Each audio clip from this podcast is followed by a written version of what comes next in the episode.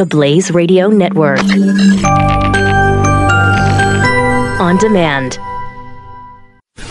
Glenn Beck. The Blaze Radio Network. We're going to fix reason firmly in her seat and go over the uh, Jake Tapper and uh, the sheriff of Nottingham uh, and uh, and his uh, his interview. It was it was it was uh, quite amazing. If you haven't seen it, we're going to go over it here in just a second. Let me just give you one little highlight here. Go ahead, Sarah. Do you think that if the Broward Sheriff's Office had done things differently, this shooting might not have happened?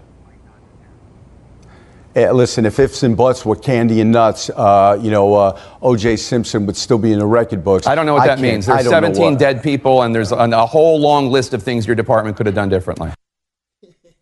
Man, Yeah. You know, I think this this is why I think Jake Tapper is one of the best uh, journalists out there. He'll piss you off one day, and the very next day you'll be cheering for him. Um, it should show that maybe he's not as biased as as as I am.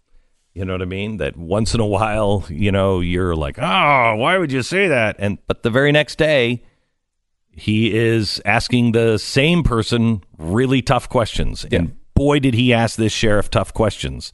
Yes, pretty the sheriff pretty much every question that I had for him. Every question I had. um, and followed up on many of them as well. I Yeah. mean, he, he- and created a, a whole list of new questions uh, after the interview. We should go through it because there was a lot there. This guy is, I don't know how he makes it through this with his job. I don't know how. This is a disaster.